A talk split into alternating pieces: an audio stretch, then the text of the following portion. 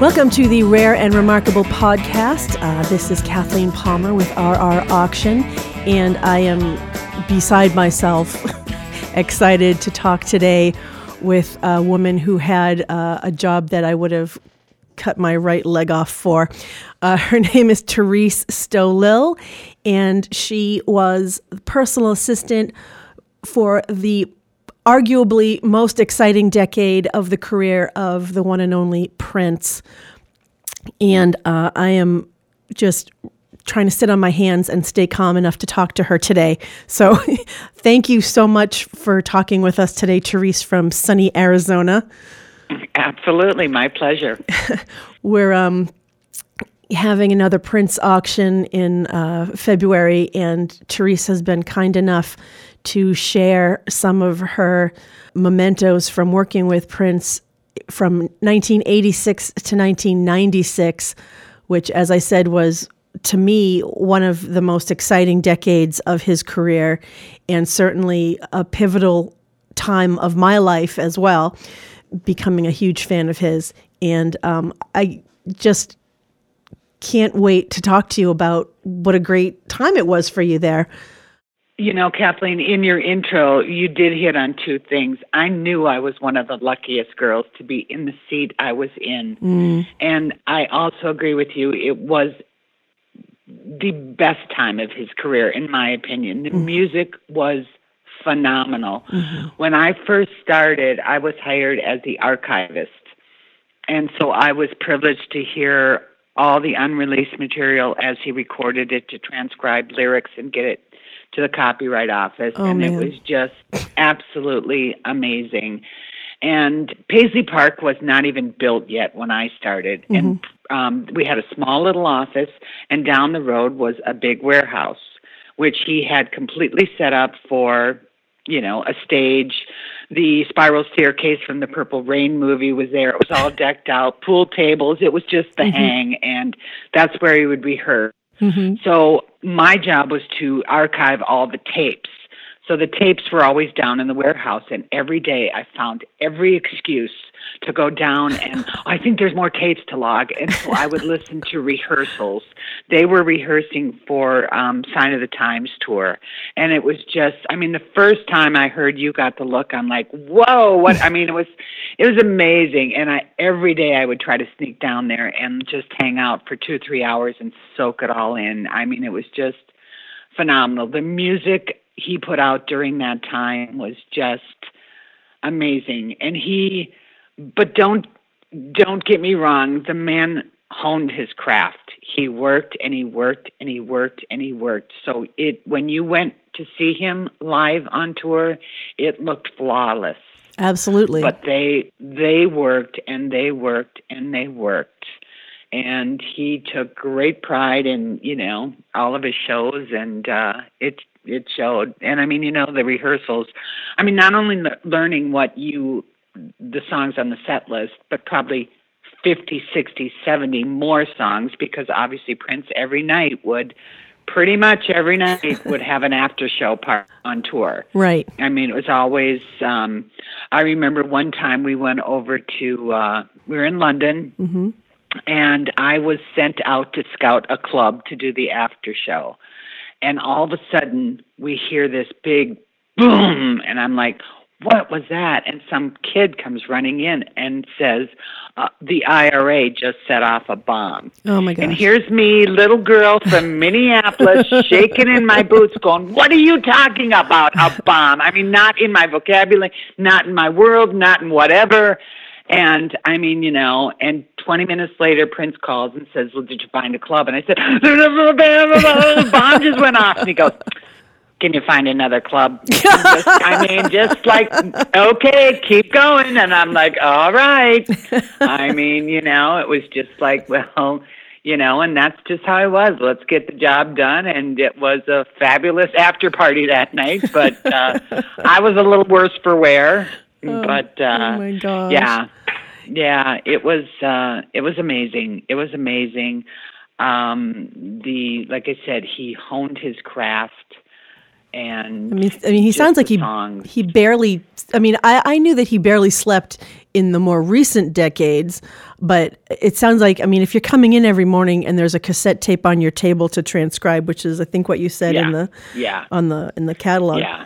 You know, it, the, the, he was just such a workhorse and was just so fastidious in Yeah. his product. I mean, he every, he was the product, and he every facet of that diamond was perfectly cut. You know, Yeah, yeah. I mean, it it literally just flowed out of him. It was amazing, and there were many, many, many, many times that I would drive into Paisley Park down in the underground parking and park next to Prince's car that was still there from yesterday, if Mm-hmm. not sometimes still the day before.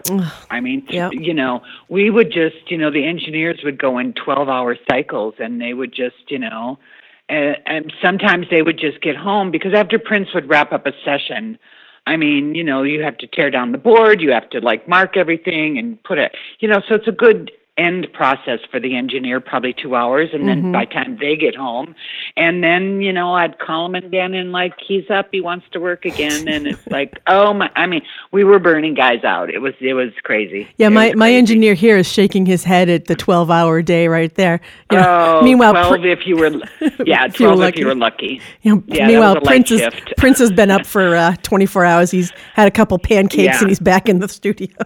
Yeah, exactly. So I mean, you know, but that when he went on tours, when they all got re-energized and whatever, because, but then many times if we were in London for three weeks, would rent a studio so that he could uh, record there as well. I mean, you know, so yeah, I would fly engineers over tapes, backline gear, everything, and it was just yeah, it Wow. was a it was a 24 24 always the next video the next record the next you know the next the next the next i mean he was it was a whirlwind.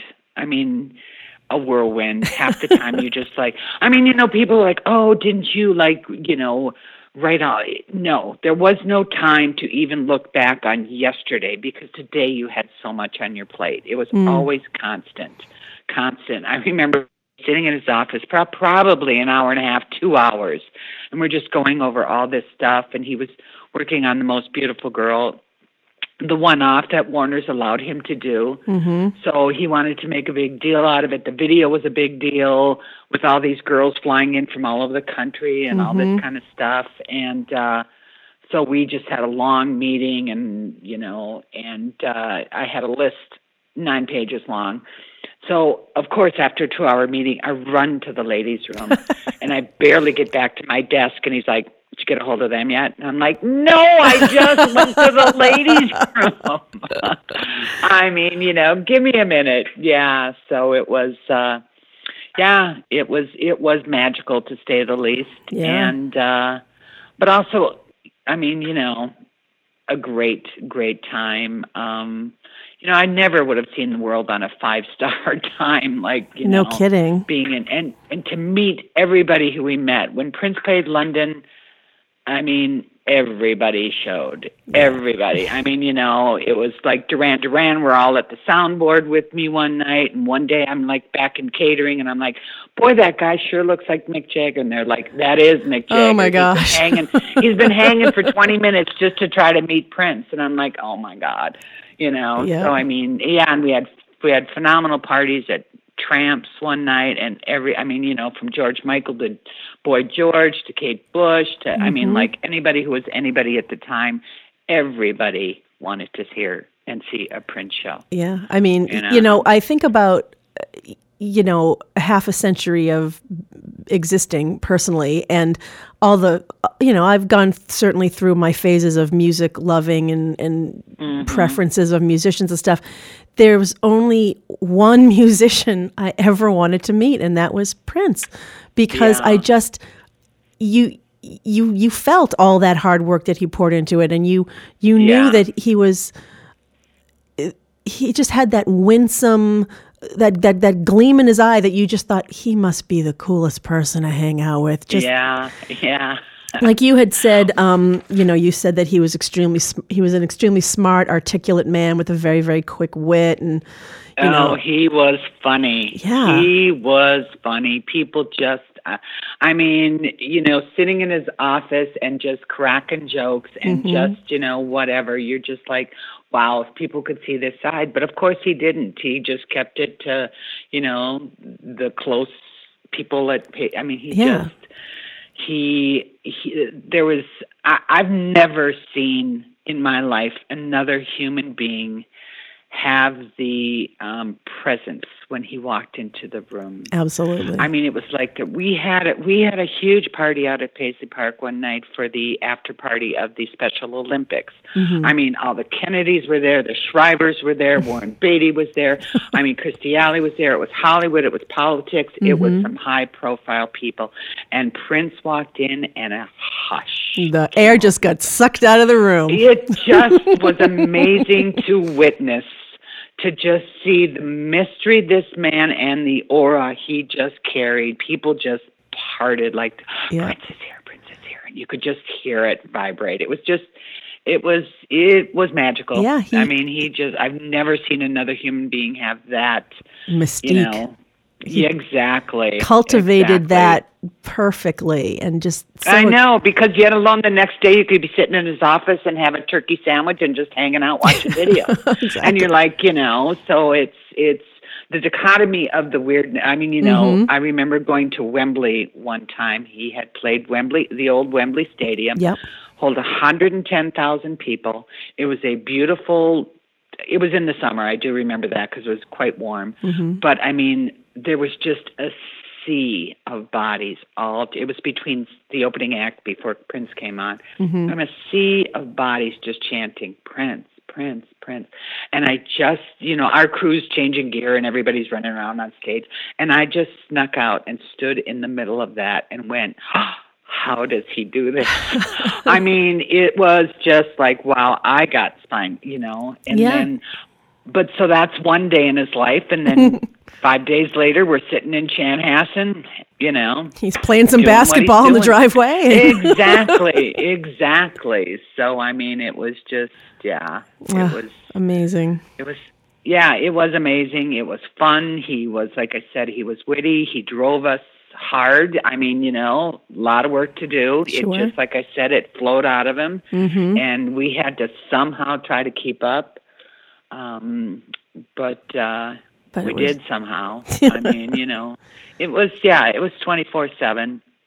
But I mean, you know, it was that's what it was, and we just all felt as a team. We were a family. We were a team, Mhm. and we took everybody took great pride. No, no matter what your part, if you were the chef, if you were the, you know, whatever, we Mhm. all worked together to, you know, help him succeed and see his vision come true. Yep. I mean, Well, that's you know, great. because yeah. What was, I mean, was there such a thing as a regular work day for you when you were in Chanhassen? I mean, obviously on the road Yes. things come up, but you know, it's like you showed, did you have to like, I, I need you there at seven, Therese, because I will have been up all Um, night. And you, No, no. He just would record and do his thing. I mean, like I said, I think we started at about ten in the morning Mhm. and worked till whatever. Um but I mean, you know, he always knew where to found find us. I mean, I Yeah. remember when I got my first uh because when I started nobody even had cell phones. It that's what I was thinking. Yeah. yeah, you know, and then I got my fir- Prince went on, left on tour, and I was like, okay, now I can kind of, you know, because I didn't always go on the road by any means. hmm I kind of held down the fort, hmm and um, I remember I was out to dinner with some friends, and my cell phone rang, and it was Prince in Australia, and I thought. Life is over as I know it. I can now be re. I mean, like you know, that was our first big. Everybody had a cell phone. It was like, wow, life really changed. But you know, he would also give you your space. I mean, you know, if you didn't, an- I didn't get up at two in the morning every day to answer the phone if he called. I mean, mm-hmm. if he was waiting on, you know, Mo Ostin or somebody important or something, you know, of course. But if it was the day to day, you know, I I mean, I got a good night's sleep most nights just because I Well, I mean, I did, and he That's allowed good. me that. Yeah, so, I mean, you didn't know, feel but- like you're not, you know, you're not Smithers to his Mr. Burns, where you're you're No, ex- no, some exhausted, long-suffering personal no, assistant. No, and I mean, you know, Prince would come into the office every single day when he was off tour in, in Chanhassen. I mean, every single day would go over the mail, would go over who called. Mm-hmm. I mean, just your normal office day-to-day business. I mean, you know, work on, you know, lyrics, work on album credits, whatever he was doing at the time, scripts for, you know, videos or, you know, or just hanging out with friends and you Awesome. know, arranging dinners or doing all that kind of stuff. But, you know, he always checked in. He always checked in if he was on tour. Every day I would at least hear from him once or twice to like what's going on and who's calling and how's how are we doing with that. I mean, he was very very business. It was that business at hand and Right. uh but then yet he would you know, like I said, go shoot a hoop, uh, a game of hoops with the guys. I Yeah. mean, you know, or he'd rent out a movie theater and we'd all go to the movie at you know midnight or whatever, and Awesome. and just you know, I mean, he knew. I mean, I think it was a little more casual at the beginning. Um, I remember at the old warehouse, we actually shot a movie. And I can see it was like it was yesterday. Prince was on top of a truck with a megaphone directing, and it was just it was just hysterical. We went to the local costume shop and got costumes, and it was just like everybody played a part. It was just it was so much fun. I mean, it was just yeah, it was just fun, and it forever became this. The movie we called Hard Life. Mm-hmm. And uh, I think he made a couple VH- VHS copies, and it forever lived in the vault. But you know, the vault, time the infamous vault. yes, yes. But time forward, like to 1991, I think we made that movie in '86 or '87. So one day he's in the studio, my phone rings, and I see the number come up on the screen, and I know he's in Studio A. He said, "Can you come down here?" I said, "Sure." I grab a pen and paper and go down. Mm. I walk into Studio A, and he and Kim Basinger are sitting at the console, Mm-hmm. and they are so close. They have become one sitting there. and he says, Have a seat. I sit down. He hits the play button, and up on the monitor is the movie Hard Life Uh huh. five years ago. then he kind of fast forwards. He gets to the scene I'm in. He hits the freeze button and he looks at him and he goes, That's Therese. And they both just burst out laughing. Just laughing. She's I mean and I'm he goes and I mean, don't get me wrong. I mean, it was 1987, and my perm would have given Poison a run for their money. Yeah. I get it. I get it. My hair, you know, and they were just giggling. I mean, you know, and like I said, I'm a big girl. I can take it, you know. So it's, but now he's like laughing hysterically for like a minute, and he's almost rolling on the floor. So I like, like I get up and I leave, and I just hear that gotcha laugh that Prince had. Like, you know, he just loved his little pranks like that. He and he caught me more than a hundred times. I can't even tell you. I, I've But heard he that just loved like he was a prankster. Yes. Yes, he was, and he just loved it. You know. So they must have been down there. Uh, were they working on the Batman soundtrack, or I mean, I know that Uh, he that kind of had a little crush on her, which was one of the reasons he no, wanted to. Bat- no, the Batman movie was already done. Um, Mm-hmm. And uh, yeah, she just came, kind of entered our lives at Paisley Park for a while and uh, hung out. And sweetest lady ever. She Yeah. was just phenomenal. Awesome. What a nice lady. Um, yeah, they were just hanging out for a while. so I tried to write down um, all the albums that came out from when you were working there, and uh, I just, oh my gosh, I just can't even believe it. it's like you started in Yeah. June of '86. So he was Yes. now. Was he te- was he on tour when you started working for him? Because it, sound- 'cause it looks like Um, he was like that was like the hit and run parade tour zone. Uh, he actually, actually, the um, when I interviewed for the job, he was still in, and Alan and all those the management were still in France shooting Under the Cherry Moon. Oh man, The day I started was the end, very, I think it was the last day of June, and they were literally leaving that day for Sheridan, Wyoming, for the big premiere of the movie yeah. um, yeah. So yeah, and then it was just. And then it was uh, Sign of the Times and Lovesexy Yeah. and Batman and Graffiti Bridge and Diamonds and Pearls and Yeah. the oh the Gold Yeah. Experience and now were you still with him when he was doing um, the Emancipation album?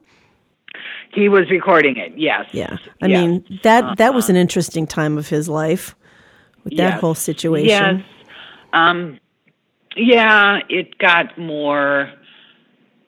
Uh, you know, he just was unhappy. Yeah, He just wanted to be, uh, you know, and it just got, you know, I think it took a lot of his energy and, you know, the the uh, trying to get out of that contract and do all that. So I mean, you know, it it became a difficult time for him for sure, yeah. for sure. another another interesting time, of course, was one of the um, things that you're you've been kind enough to uh, share with our friends here in the auction. I believe are are you are you the one that's giving us one of these black albums? Or No, I think no, I'm not. okay, well, they're they're you were there for that though. That was 1987. Absolutely. Yikes. Absolutely. I mean, Yeah. there's a lot of there's a lot of you know wondering around that album where he was just he he like at the very last minute he just said, you know what, I I, I don't want to release this, and And it was the last minute. Yeah, It then- was the last minute. and then we I got Lovesexy my- out of it, so that was great. Yes, yes. Which was also a big deal because I remember when Warner's called to tell him that both um Kmart and Walmart weren't going to stock it because of the album cover and oh my god, you know, and it, and the Tipper Gore thing. I mean, it was just like wow. I mean, you know, it was I like how that was the line. yeah. I mean, of all the things, right from you know, Dirty Mind on that. that like, Oh well, he he's he's posed in a dainty manner, like on the cover with uh, you know, everything covered, but still, yeah, it's funny. exactly. Exactly. It's Yeah. funny when you think back now about the things that are out there in the for public consumption, and uh, Exactly. Tipper Gore was losing her mind. oh back in the yeah, 80s. yeah, it was a big deal, and Prince was just like, I don't get it. That's my, you know. Persona, So yeah. yeah. What do you think? Um, what do you think people would be surprised to know about him? Is there anything you know? I mean, I like the only thing that got me through that April, we'll just say, um, was getting to hear these stories from the people that worked with him and that were his friends about, as you said, how funny he was and how, Yeah. and all of his philanthropy and stuff that he was just adamant that had to be kept anonymous and all that. Um, but I, I can't even go there, and I'm sure you can't either. But we can talk about the 80s, and maybe there was something, you know, funny about, you know, one day when the revolution was there and, you know, they were being goofballs. Or, I mean, is there anything that happened that people would be surprised to know about him, you think, besides the fact that he was I a mean, killer basketball player? Every day was, yeah, but I mean, you know, it was it was rehearsal and whatever, and uh, hanging out. I mean, he had more parties than I can even begin to tell you. If any band was in town, I mean, we would host them that night. I mean, from Madonna to Aerosmith to Bon Jovi to like, you know, come on, hang out at. uh Paisley Park. Sometimes he'd play, sometimes he wouldn't, but we always, you know, he was he, he was so proud of Paisley Park, and he was very um, took great pride in being from Minnesota. I mean, mm-hmm. he really did. yeah. I mean, we had a conversation one time of, you know, why they why everyone expects me to, you know, be in LA and, you know, he said I mean, I think he appreciated our little Midwest work ethic. Mm-hmm. I mean, he was not going to be um have a staff full of people that had to leave because they had an audition or they had a read through. Yeah. I mean, you know, we were in the middle of nowhere and our only task was to, you know, was at hand of mm-hmm. Prince's, you know. I mean, you weren't working for IBM who had a board of directors. You knew you were working for one guy and this was it. It was, you know, mm-hmm. his way or, you know, he had a vision.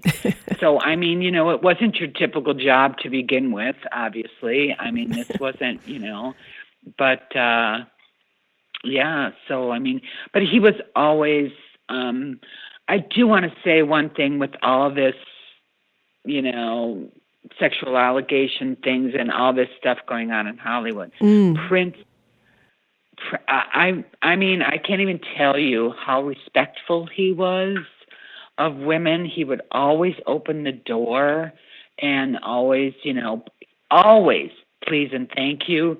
Prince never, ever, ever swore in front of us. I mean, mm-hmm. ever. He was, I mean, he was, he, he treated the women around him with so much respect. It, in hindsight, I mean, you know, you kind of mm-hmm. took it for granted back then, but then all these headlines coming out right. today, and you're like, mm-hmm. wow. I mean, he was a perfect gentleman. I mean, there were, I mean, I remember when he called me and he, he was trying to describe the suit he wanted to wear on the MTV Awards, the yep. yellow suit with the, Ugh, and he yes. literally hemmed and hawed on how to say, um, uh, I mean, he was like, how do I say this without, you know, I mean, he was very respectful of how I was going to because of the back know, of the pants. And, and even, Is that what, absolutely. That's what you're getting at? absolutely. Absolutely. For, said, for, those um, of you who don't know, um, the back of those pants were, were not yeah, there.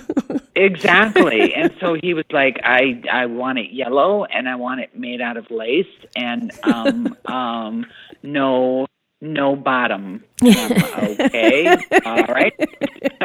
and I'm like, all right, got it. You got it, boss. You know, yeah. So I mean, but he just he was never he was phenomenal, and I do oh. say he was. And I think the other thing that is always surprising to me is not only how articulate he was, mm-hmm. but his English teacher, whoever he or she was, he he was a perfect speller. His penmanship was amazing. Yes. I mean, and his command of the English language and the grammar, mm-hmm. uh, phenomenal phenomenal. Yeah, he was just. I mean, most people would come to Paisley Park and have a business meeting where there was a new lawyer, a representative from Warner Brothers, and I'd take them into Prince's office. They'd have their meeting, and I'd come and escort them out, and they're like, oh, "I had no idea he was so articulate." I'm like, "Yeah, this wasn't a kid from the. I mean, you know, yeah. he."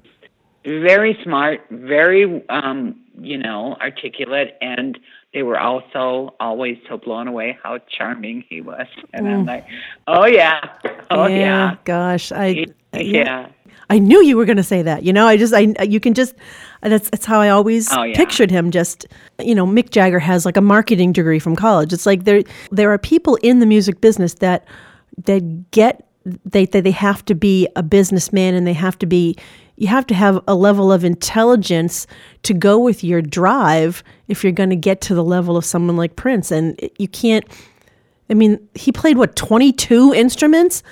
I mean, yeah. I, the, like the Around the World in a Day album, I think he played everything on it. I, yep. I listened to that yep. cassette literally every day. He, he, yeah. Yes. The only thing he never mastered or even tried to play were horns. so we had the fabulous Eric Leeds and Atlanta Bliss, right? And they, you know, to come in and do horn overdubs. But otherwise, Prince could be in alone in the studio for, you know, five days mm. and mix it, do it, whatever. Yeah. And like I said, cassette on my desk, going, "Can you please do the lyrics?" And it was funny because when I started, I had this little boom box on mm. my desk that I would put the cassette in and just rewind and rewind and just listen and transcribe the lyrics. I think he got a little after we went from 24 track to 48 track, there was a lot more overdubs, and I was missing a few words here and there. Mm-hmm. So finally, he took me down to the studio one day, and he said, "I'm going to show you how to, you know, thread this machine." So we took a 24 track, and he literally showed me how to tape, roll the tape, and and thread the tape. And mm-hmm. he said, "Put in the headphones, track 16. It's always going to be my vocal." So then I could solo out the vocal, and things went much. yeah, it's because so. It I mean, yeah. So when he wrote the songs, he just sang the lyrics. He he like right out of his body and never wrote them down until somebody no, wrote them down for worked, him it, or no it or worked just- both ways Yeah. it worked both ways um he, he had an apartment in paris for years and Mm-hmm. he would he came back always seemed to have a notebook full of songs Mm-hmm. he would just get so inspired over there and whatever and he would come back and just record now whether he sometimes would give me a lyric sheet sometimes he wouldn't Mm-hmm. most times not and just you know have me transcribe them so he wrote quite a bit. He did write quite a bit um lyrics down on paper but they were always in the 24 track box. And uh yeah i think he just you know it worked both ways. Yeah, I mean, we've had his we've we've had we've offered his his lyrics, his handwritten Yeah. lyrics before, which is it's heartwarming to just see his handwriting, you know, and and and I mean, like the and the little like the little post-it notes that he gave to you that are like you know little the little pink Yeah. heart post-it note where yeah well, like you said, it's not it's not you know take care of this, do this. You know, I'm Prince. I'm a superstar. It's can you please get this to Yeah. Joe Blow, and can you please make sure that you know, Yeah. like just always respectful and uh, yeah, Yeah, I mean, every one of us was on payroll. I mean, but it wasn't like you're on payroll. It was like, please, you we were coworkers. We were, Team. Hmm. and I mean, you know, I do have to say, being there as long as I I was, I mean, you know, Prince and I did get along famously. I mm-hmm. mean, there was never. I mean, he never even raised his voice to me. I mean, you know, it was just, you know, I was there to do what he needed to do, mm-hmm. and you know, I was on his side. I mean, I Yeah. was on his team. I Ugh. mean, he knew that I was, you know, so we got along great. Oh, we got along great. wonderful. I'm, Yeah, I'm so I'm so happy wonderful. for you, Therese. I can't even tell you. Yeah, no, I have some, you know, amazing, amazing memories that are only mine that I just, Mm-hmm. it feels so privileged to have been a part of just a snapshot of history, musical history that just no one else on the planet can even, it's, yeah, Yeah, he was none other like him. I mean, none other. Mm-hmm, It was just magical, is all I can really say yep, even well, even just you know whether it was on tour or just hanging in his office, and uh, yep. And it just was time. an amazing time. He Yep. was a uh, at that time he was just the trailblazer, and every day it was just a new adventure. Just straight you up. Yeah, I mean, you know, and he was famous for you know like call me in the morning, go tell him I want to go to Paris tomorrow.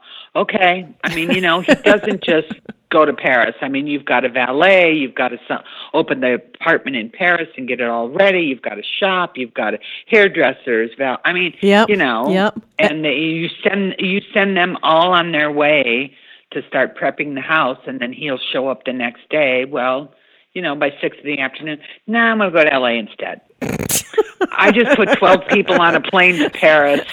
And I mean, you know, so it was just, but that's how it worked. And you just had to just like, you know, I, yeah. s- I saw this really funny little detail. Um, when we had the we had one again. An, we had an annotated script for Under the Cherry Moon, and um, there was a little story that even though the the movie was shot in black and white, he he still insisted that one of the like the glamour cars that he had it had to be purple, even though the whole thing was going to be shot in black and white, But because you know that was his Yeah. signature color. But One night we were on the Diamonds and Pearl- Pearls tour in uh, London. I think he did 15 straight nights at Earl's Court. oh man, And uh, one of the nights, the house lights went up.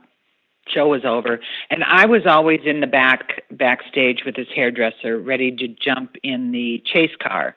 So we would get out of there pretty quickly um, because he actually had a police escort back to the hotel every night, so you could be back in your room in 20 minutes. Whereas the band Awesome. was in the tour bus, it would take forever. so I always jumped in the uh, chase car. So one night Prince Nice. comes down off stage, and I'm like, well, why is he not getting in the car? And he's just hanging there on the um, ramp. And then the lights are up, and I'm like, mm, why aren't we going? All of a sudden, I hear, I see him go back on stage, and he straps on his guitar. And you can hear this throughout the, he's back on stage, he's back on stage. All these kids who had been halfway out in the parking lot make a run back to the oh my gosh. And I'm like, you know, I mean, I think we got fined because we were well over curfew for the building at that point. We heard a girl broke her leg back in the uh, shuffle, but he got his headline the next day. I mean, you know, Yep. and it was just, yeah. I was- know. I can't believe he would then. I mean, he would play. I, I saw him several times, and I can't believe that he could then subsequently play more. I mean, every Yeah. everybody I hear, it's like, and then at three in the morning at Miami Beach Yeah. in some Yes, nightclub, it's like, yes, there yes, he is. Yes. It's amazing. Absolutely. And I mean, you know, Boundless energy. there were many times even Sheila would come off stage and her hands were bleeding. oh my gosh. I mean, yes. I mean, you know, it was just it took a I mean, on those drumsticks and whatever. Yeah, I yeah. mean, and the horn players, they're like, I just, you know. My lips are I gonna mean, fall off. such- well, seriously, when you have a three-hour, you could easily have a three-hour sound check, then an hour and a half show, and play at an after party for another two or three hours. A three-hour sound mean, check. Easily, sometimes. Wow. Absolutely. Wow. Yes. Yes. The show before the show. Absolutely. So it was, yeah, yeah. So those musicians always earned their, their money. Yeah. I mean, it was it was crazy. I, I love this letter that he wrote to Tom Moon. Yes. That is, I Yeah. mean, Tom Moon was a music reviewer for Rolling Stone, for those of you who don't know. And he was a big fan of Prince's, apparently, except for this one album that he's kind of dinged him for. And uh, Prince picked up a pen and wrote him a letter and said, Yeah, well, let's let's talk about that. And it, and it's very the letter is very interesting for him to reference Camille Mm-hmm. and how he writes and the writing process. It's, Yeah. it's, It's- very interesting. It's very insightful and hmm and I mean, just I mean he, that there's joy in repetitions. Like I know that song, uh, Exactly. but yeah, it's a it's a really cool letter where he where he explains his process, and I love the the thing about how you know songs are like they're like children, and the, the- you have to nurture them. He always said that. Yes. that's just Yes. ugh.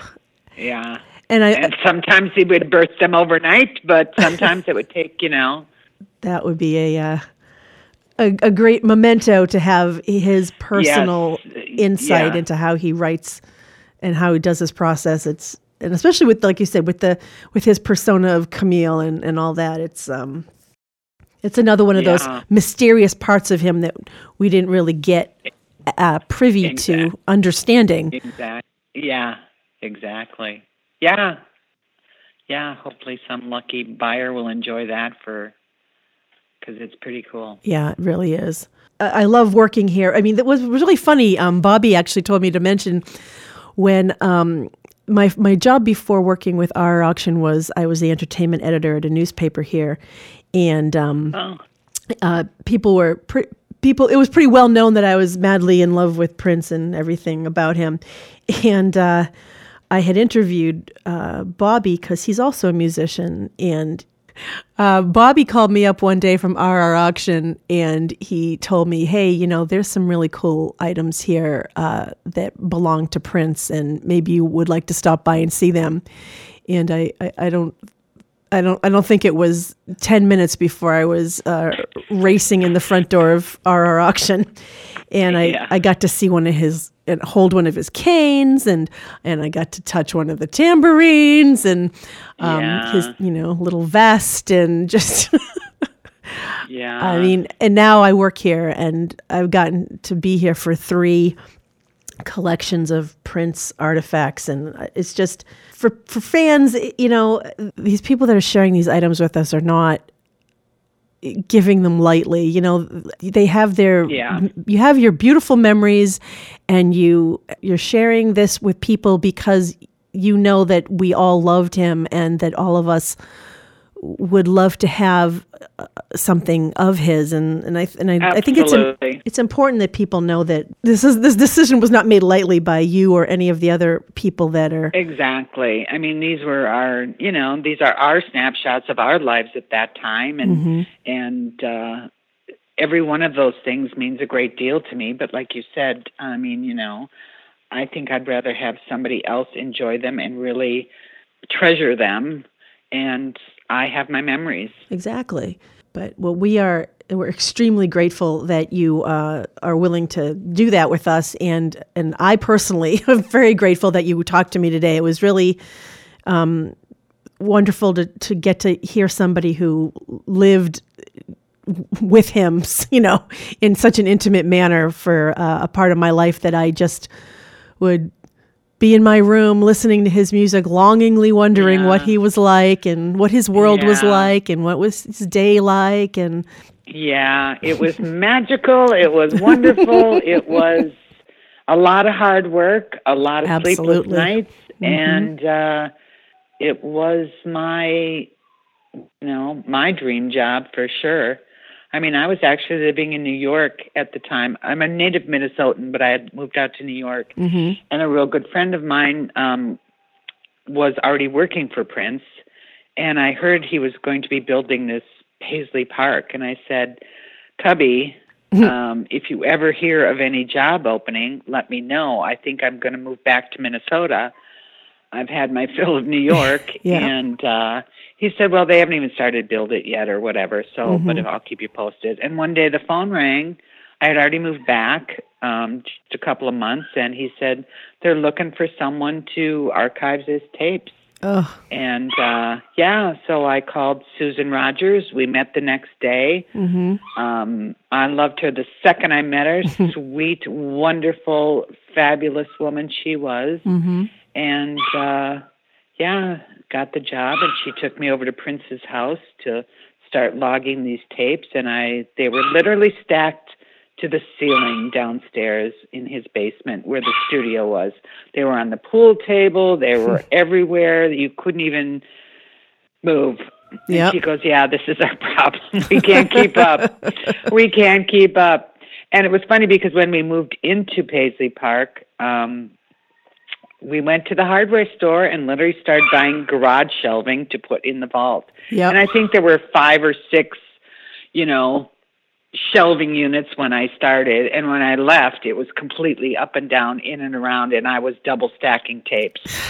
and that was in 90. So, I mean, Mhm. think of even the years after I left. I mean, Amazing. you know it was yeah there was just like tapes upon tape i mean it, the the music that is still in that vault to me there's just so many incredible beautiful songs i mean he had given a song um to celine dion hmm called with this tear and the cassette he sent her with his vocal on it which i pray to god she still has hmm was mon- one of the most haunting vocal performances I've ever heard by Prince. I I mean I just remember getting goosebumps because he said, you know, type up the lyrics and send them to her with this cassette. And I was Mhm. just like, oh my god. I mean, there's so many still amazing songs down there. I just hope. I uh, I know I don't know what's going to happen with that stuff, and I just I know. I know. I, and I and then I hear stories about like stuff that he recorded that, you know, uh, one of one of his I, I saw I saw some interview with some assistant that was saying she you know was the most like you said like that kind of a haunting incredible work. Mm-hmm. and when he was done he just looked at her and he says no I, I don't I don't like it. And he started and he's gonna just delete it like rewind and delete over it. And she's like are you sure you want to do that? Can't we please put it Yeah. in the vault? And he's like nope and she's Yeah. like so I so me and him are the only ones that ever heard that music and I'm just like Yeah. oh Yeah. I know. I think about I think about songs like um, "Condition of the Heart" was one of the songs that I I would listen to almost every day, and it's something that hardly anyone knows, and it's off the "Around the World in a Day" song uh, album, and and it's just it's so it sounds so personal and heartbreaking, and he's talking about being a lonely musician, and he's talking about you know, women, this woman in Paris he wrote a letter to, and this woman from London. And, and I'm just thinking, oh, is this true? Did, did this really happen to you? Who hurt you, Prince? yeah. Yeah. Yeah.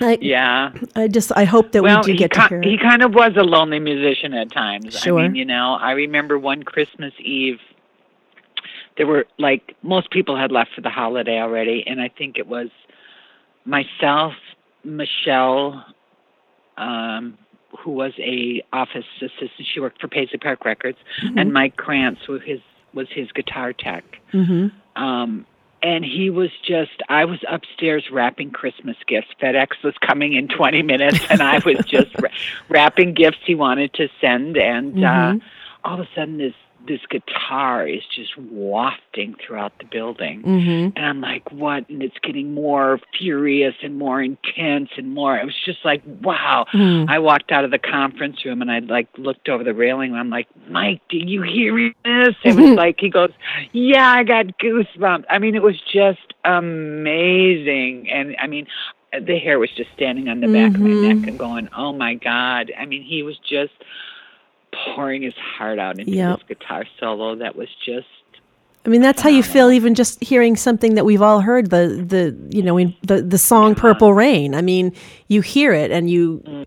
I mean, what's that? There's there's there's a famous alleged quote. I, I I can't speak to the proof of it, but where someone asked Eric Clapton, "What's it feel like to be the best guitar player on the planet?" and he said, "I don't know. You Yeah. should ask Prince." exactly. Yeah. Yeah, he's Yeah. astonishing, astonishing. Yeah.